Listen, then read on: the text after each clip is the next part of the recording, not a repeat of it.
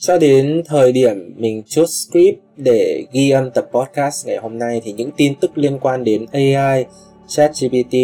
GPT-4, Microsoft hay OpenAI vẫn đang không ngừng xuất hiện trên các phương tiện truyền thông khiến trong lòng mình tràn ngập sự do dự là liệu mình có nên chốt script tại đây hay nên để thời gian để theo dõi cái đề tài này uh, được kéo dài thêm một chút trước khi chốt script để ghi âm tập podcast này. Song với quan điểm được Bill Gates đưa ra trong bài phỏng vấn độc quyền dành cho tạp chí Forbes vào tháng 2 năm nay, đó là tất cả những gì mà chúng ta đang chứng kiến trong vòng 12 tháng vừa qua đối với sự phát triển của công nghệ AI điều khiến cho công nghệ này đang và sẽ xứng tầm địa vị quan trọng giống như ba công nghệ mang tính cột mốc trước đó, đó là máy tính cá nhân, giao diện đồ họa và mạng internet.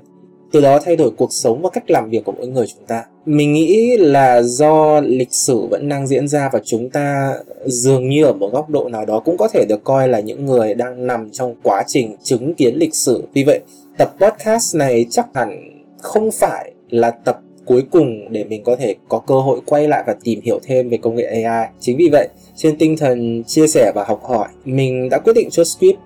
vào ngày thứ năm của tuần này và bắt đầu ghi âm tập này với hình thức là một loạt các câu hỏi. Có thể là nó sẽ rất là phát tán có thể nó sẽ rất là trừu tượng. Ờ, nhưng nó là những suy nghĩ xuất phát từ nhận biết của một sinh viên sư phạm là mình về công nghệ. Và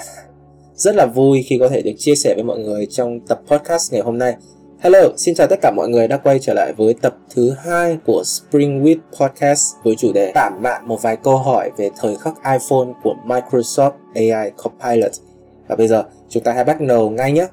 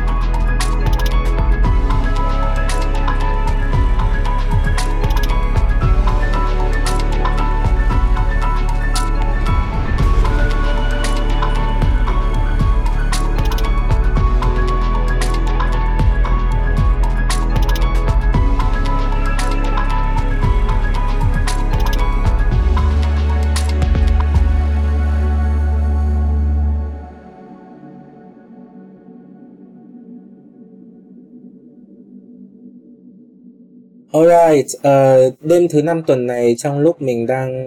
đánh xuống những dòng đầu tiên sau khi quyết định chốt script thì bỗng dưng trong đầu mình lóe lên một ý định và mình đã bỏ luôn cả việc đánh script đấy sang một bên để đi làm cái ý định đó. Đó chính là đi tìm và xem lại cái lễ phát hành đầu tiên của iPhone đã được diễn ra cách đây 16 năm về trước. Mãi cho đến về sau khi mình bắt đầu có nhận thức về thế giới này cũng như là bắt đầu có cái khả năng để mà đi thu thập thông tin để mà đi tiếp cận với thế giới này một cách uh, trưởng thành hơn thì mình mới biết được rằng là vào năm mình 7 tuổi thì trên thế giới này đã xuất hiện một sản phẩm tối tân và dẫn trước đến như vậy. Đương nhiên là trong chương trình hôm nay ngày hôm nay thì chúng mình không muốn bàn luận quá nhiều về việc sự ra đời của iPhone và năm ấy nó đã tân tiến như thế nào, nó đã tiến bộ ra sao. Nếu như các bạn muốn biết rõ hơn về những nội dung này thì có thể là mình sẽ cùng với các bạn tạm bạn trong một vài tập podcast khác, hay là các bạn có thể tìm sách, ví dụ như là tự truyện của Steve Jobs hay tự truyện của Tim Cook hay các cuốn sách liên quan đến Apple để có thể tìm hiểu. Còn trong tập ngày hôm nay thì mình muốn tập trung vào một câu hỏi, và cũng là câu hỏi đầu tiên trong chương trình ngày hôm nay mà mình muốn gửi đến mọi người, đó là sự tân tiến của iPhone đời đầu năm ấy cuối cùng nó đã ảnh hưởng đến cái gì? Với mình thì câu trả lời ngắn gọn cho câu hỏi này đó là sự ra đời của iPhone đời đầu cũng đánh dấu cho việc mở ra một kỷ nguyên, thao tác các thiết bị điện tử ờ, với một cái phương thức trực quan hơn bất kỳ thời đại nào trước đây, nhờ vào giao diện người dùng trực quan thông qua màn hình cảm ứng và ngón tay của con người. có thể sẽ có bạn cảm thấy rằng mình đang nói quá, song nếu để ý lại những gì được Steve Jobs công bố trong lễ phát hành đi vào lịch sử này, ta có thể thấy rằng những gì được cho là tân tiến vào khi ấy thì nay đều đã trở thành điều gần như là đương nhiên trong cuộc sống của chúng ta. À, ví dụ như gọi điện thoại bằng app điện thoại đồ họa hay là nhấc máy lên gọi nhóm không cần phải thao tác quá nhiều mà chỉ cần bấm một cái nút đó là hợp lưu là chúng ta có thể uh, có được một cuộc gọi nhóm trên cả dịch vụ điện thoại thường. Ngoài ra thì cũng vào nhờ vào cái giao diện trực quan đó mà sản sinh ra n các ứng dụng thỏa mãn hàng loạt các nhu cầu mà trước kia có thể chúng ta còn chưa bao giờ nghĩ tới như là gọi shipper ra đồ ăn, hay sự phát triển phồn thịnh của hàng loạt các sàn thương mại điện tử, hay tiềm năng kết nối, lan tỏa của các trang mạng xã hội đã xuất hiện từ cuối thời kỳ mạng và máy tính, giúp cho đời sống dư luận và tốc độ lan truyền thông tin trong xã hội của chúng ta trở nên gần hơn và nhanh hơn. Bất kỳ thời gian nào, thời đại nào, thời kỳ nào trước đó. Với các bạn hay phải làm việc với máy tính thì nếu các bạn có thể để ý thì cũng có thể thấy rằng là các tiêu chuẩn được sử dụng để thiết kế phần mềm cho điện thoại và các thiết bị di động còn được ứng dụng ngược lại cả trên việc thiết kế các trang web, các phần mềm cho máy tính, nền tảng máy tính trước đây. Cụ thể như là ngôn ngữ và bố trí các trang web mà chúng ta hay tiếp cận ngày nay Ờ, nó trở nên có thể nói là cái bố trí càng ngày càng rộng rãi, càng ngày càng khang trang với các phím bấm mà dường như nếu như có thể thì sẵn sàng chuẩn bị để bước xa, để có thể được chuyển sang bất kỳ một loại thiết bị nào cho dù là dùng chuột và bàn phím hay là ngón tay để sử dụng. Có thể nói nếu mạng internet, hệ điều hành vi tính đồ họa và máy tính cá nhân là những phát minh đặt nền móng cho loài người sang thì kỷ nguyên bước sang kỷ nguyên số thì xuất hiện của iPhone với thao tác phù hợp trực giác trong thiết kế sử dụng có thể được coi là một sự giải phóng giai đoạn 2 đối với tiềm năng và những phát minh đã đặt nền móng trước đó. Nếu như trước iPhone có thể do hạn chế của công nghệ khiến phần lớn thời gian sử dụng của chúng ta đều phải cố gắng thích nghi với công nghệ thì sau khi iPhone ra đời, công nghệ thích ứng chính thói quen sử dụng của chúng ta trở thành phải nói là nhận thức chủ lưu trong ngành công nghệ. Đó cũng là có thể được coi là lý do mà tại sao Apple hay Steve Jobs không ngừng đứng vững trong vị trí trung tâm uh, được ca ngợi trên sân khấu của những người nổi tiếng, những con người vĩ đại của nhân loại trong nhiều năm vừa qua. Bởi cách sử dụng các công cụ số có vô vàn những cách phù hợp với trực giác của nhiều người nhất thì từ năm 2007 trở đi cho đến nay vẫn là cách mà iPhone đã mang đến cho chúng ta. Xong từ trường hợp của iPhone, liệu ta có thể đào sâu thêm được câu hỏi gì ở trong đó hay không? Liệu từ trường hợp của iPhone chúng ta có thể tổng kết được ra một vài đặc điểm gì đó của những thời khắc ra đời, những sản phẩm có thể thay đổi thế giới này hay không? Vừa rồi trên chúng ta đã dành ra đôi chút thời gian để nhìn lại những gì đã thay đổi trong vòng hơn 10 năm qua kể từ khi iPhone ra đời. Có thể thấy rằng là dưới sự ảnh hưởng của logic sử dụng trực quan được ra đời cùng chiếc điện thoại này, ở một góc độ nào đó, các thiết bị điện tử đã tái tạo lại cách thực hiện rất nhiều việc trong cuộc sống của chúng ta. Song tại sao phải đến khi iPhone xuất hiện thì ảnh hưởng về thay đổi số mới bước sang được một cái thời kỳ thực sự có một cái phạm vi thẩm thấu rộng rãi trong xã hội. Mình nghĩ đáp án có thể không phải nằm ở một nơi nào đó quá xa xôi mà chính là nằm ở trong bốn chữ. Đó là phù hợp với trực giác. Ồ năm chữ hả? Phù hợp với trực giác có thể được phân chia thành hai phương diện. Đó là dễ hiểu và dễ tiếp cận dễ hiểu là dễ hiểu về logic thao tác hay cách thức sử dụng mà không cần phải học hay mất thời gian để tra cứu tài liệu để có thể sử dụng. Mình vẫn còn nhớ rằng là trước khi iPhone ra đời thì bất kỳ một cái thiết bị điện tử nào mình mua đến thì hầu như trước khi sử dụng mình đều phải dở cái sách hướng dẫn sử dụng ra để có thể bắt đầu sử dụng được nó. Còn kể từ khi iPhone ra đời cho đến nay thì mình bắt đầu phát hiện ra rằng là các sản phẩm điện tử tiêu dùng dường như đều bắt đầu trở nên dễ dùng hơn hẳn. Và phần lớn sản phẩm bây giờ chúng ta có thể mua được đến ấy, hầu như là đều cái cái sách hướng dẫn sử dụng mình có mình có chú ý nó từ một quyển dày dày, bây giờ có thể là chỉ còn có một vài các cái card rất là đơn giản. Thì đấy là cái phần dễ hiểu về logic thao tác hay cách thức sử dụng mà không cần phải sử dụng thời gian để đi tra cứu tài liệu hay xem sách hướng dẫn sử dụng để có thể sử dụng đấy một phương diện của phù hợp với trực giác. Phương diện thứ hai đó là dễ tiếp cận. Đó là dễ sử dụng trong nhiều trường hợp khác nhau, cũng như tôn trọng thói quen hay bản năng vốn có của người sử dụng. Cụ thể ở đây như là chúng ta chắc chắn phải thừa nhận một điều, đó là nhiều lúc ấy, bản tính hay thói quen đã được hình thành ở trên cá nhân chúng ta thực sự mà nói rất là khó thay đổi và cho dù đó kể cả là cái cái cái thiết bị mới mà chúng ta cần phải sử dụng để có thể hình thành nên được một cái thói quen sử dụng mới thì cũng phải mất khá nhiều thời gian. Cũng như là mình cho rằng đây là một sự đau khổ nhất định để trải qua cái khoảng thời gian ban đầu bỡ ngỡ, thậm chí là xung đột giữa thói quen cũ và thói quen mới. Cho nên là dễ tiếp cận mà là một trong những cái điều kiện chắc chắn là các thiết bị uh, điện tử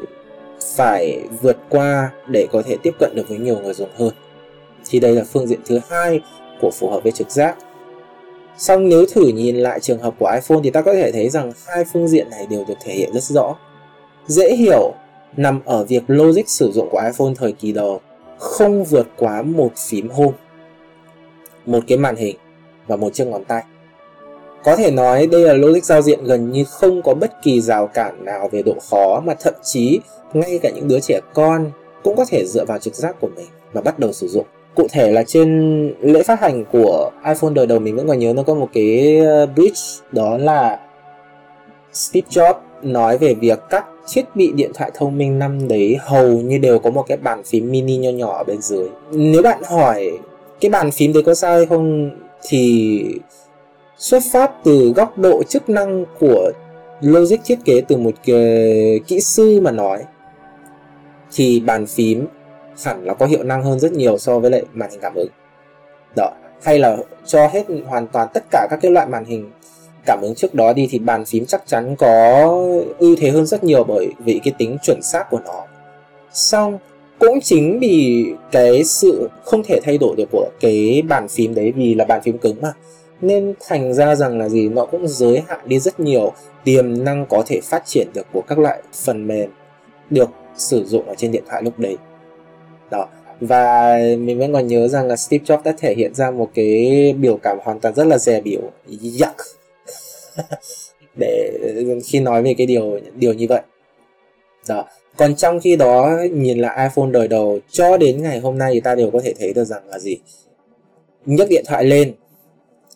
căn cứ theo animation đã được thiết đặt ở trên iOS cũng như dẫn dắt mình để đi sử dụng thì hầu như mình thấy rằng là cái câu hỏi mà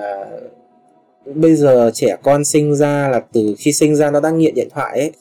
dường như ở một góc độ nào đó nó cũng đã có câu trả lời cho câu hỏi đấy. Đó là thực ra mà nói không phải là do thế hệ uh, như là sinh ra sau 2005 tức là sau dương một vài năm chúng nó dường như là sinh ra để biết sử dụng những cái thiết bị này. Mà thực chất mà nói uh, cái quan hệ ở đây chúng ta cần phải thay đổi lại đó là gì? Chính những thiết bị đấy nó trở nên dễ sử dụng hơn trước rất là nhiều dễ sử dụng đến mức mà ngay cả một đứa trẻ nhấc lên cũng có thể sử dụng được. Cho nên là chúng ta mới có một cái thế hệ trẻ con một thế hệ người mới sau này dường như là ngay từ khi sinh ra là đã là nhân dân đã là người của kỷ nguyên số của thế giới mạng trong khi ở phương diện thứ hai là dễ tiếp cận thì nhìn iPhone chúng ta cũng có thể thấy được rằng là nó rất dễ sử dụng ở trong nhiều không gian và hoàn cảnh. Mặc dù trước khi iPhone ra đời, máy tính đã có thể làm được rất nhiều thứ, song trong thời đại đấy, ngoài việc do công nghệ mạng hay công nghệ truyền thông còn chưa thể đạt đến trình độ tốc độ cao như ngày hôm nay, thì máy tính dưới giới hạn về hình thức sử dụng của nó. Như ta có thể thấy là gần như chỉ có thể sử dụng trên bàn thì việc sản sinh ra những chiếc app gọi đồ ăn hay giúp cho sự phát triển của ứng dụng nhắn tin trực tuyến bước lên một tầm cao mới hoàn toàn có thể nói là nằm ngoài logic của các kỹ sư phần mềm lúc đó. Có thể nói ở phương diện dễ tiếp cận, iPhone đã mở ra một hình thái sản phẩm mới với hình thức sử dụng linh hoạt hơn, có thể dễ tiếp cận hơn rất nhiều so với trước kia, từ đó dẫn đến thời gian sử dụng được nâng lên, nâng lên và nhiều các hình thái thương mại hoàn toàn mới có thể được triển khai. Như vậy, cho đến thời điểm hiện tại, mỗi một công nghệ có thể thực sự đạt đến ngưỡng là một công nghệ tiếp theo thay đổi thế giới, thay đổi cách chúng ta sinh sống. Hầu như và chắc chắn đều không thể tránh khỏi được câu hỏi đó là làm thế nào để mức độ của hai phương diện kia ngày một được nâng cao và mở rộng và có thể giúp chúng ta nâng cao hiệu suất trong nhiều hoàn cảnh khác nhau hơn mà tốn ít thời gian hơn. Những năm gần đây, mặc dù mình không biết tình hình nghiên cứu và phát triển của khoa học vật lý, vật lý, vật liệu, hóa học và các ngành khoa học liên quan đến sản xuất thiết bị phần cứng có những bước tiến ra sao trong quá trình định nghĩa thế hệ các thiết bị vận tải tiếp theo. Sau ở góc độ thị trường tiêu dùng, dường như sự đột phá về việc cho ra đời thế hệ thiết bị tiếp theo đang dần lâm vào tình trạng đình trệ mà thời gian để vượt qua cái đầm lầy đình trệ này nó không phải là ngày 1 ngày 2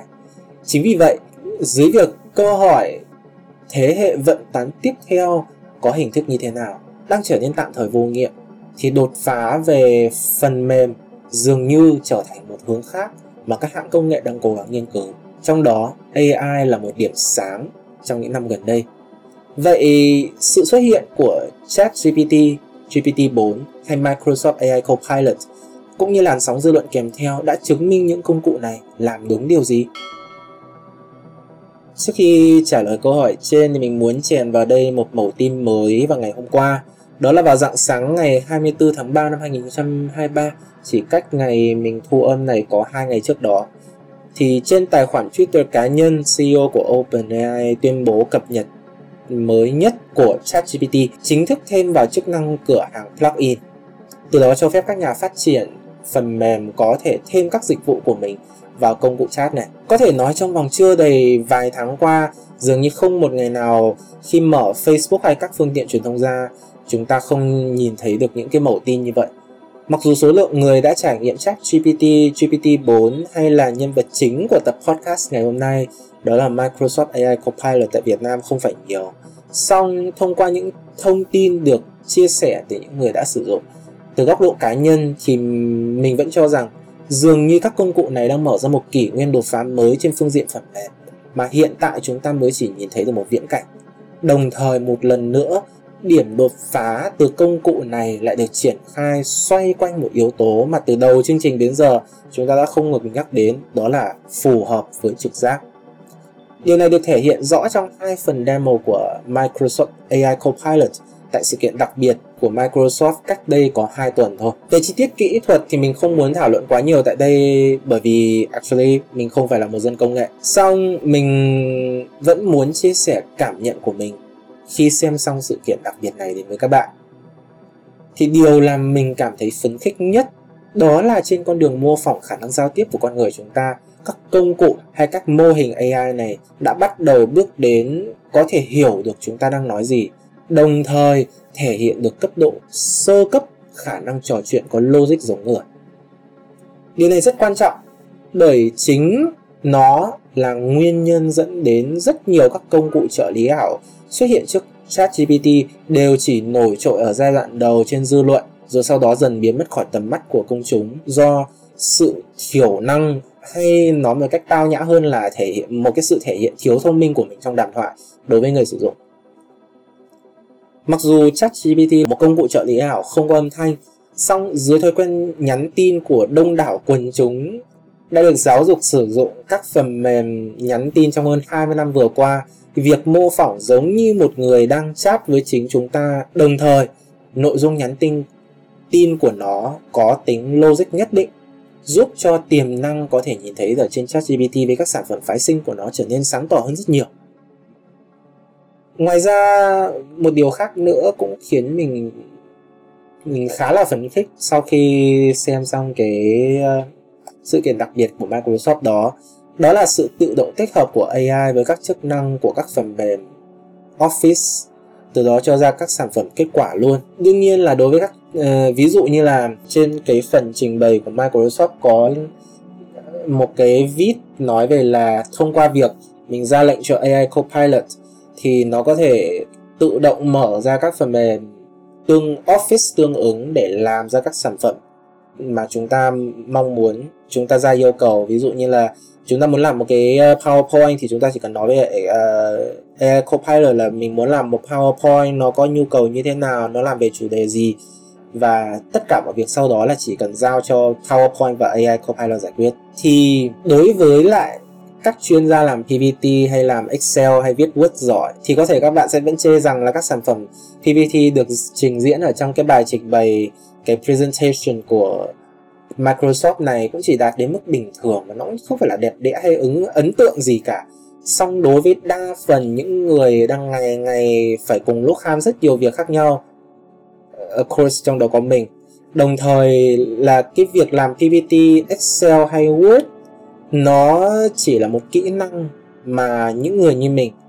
phải biết để bổ trợ để hỗ trợ cho công việc của mình thì màn trình bày này có thể nói là mở ra một triển vọng giải phóng được một khối lượng tương đối các thời gian mà trước đây chúng ta phải thành dành ra cho các phần mềm công cụ. Uh, mình vẫn còn nhớ rằng là ngay sau cái sự kiện đặc biệt của Microsoft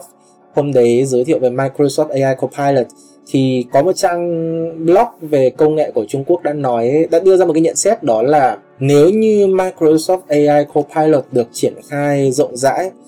thì sau này có thể là trên cái CV xin việc của chúng ta cái dòng mà ghi rằng là thành thạo Word, Excel, PowerPoint có thể chính thức đi vào lịch sử. Vì khi mà máy còn có thể làm nhanh hơn hiệu suất hơn và có thể làm được nhiều hơn so với con người thì đấy không còn là một cái ưu thế mà chúng ta có thể viết được vào trong CV nữa wow nghe xong cái nhận xét như vậy mình cảm mình có mình cảm thấy rằng là wow that's amazing. Một cái chấn động ở trong cái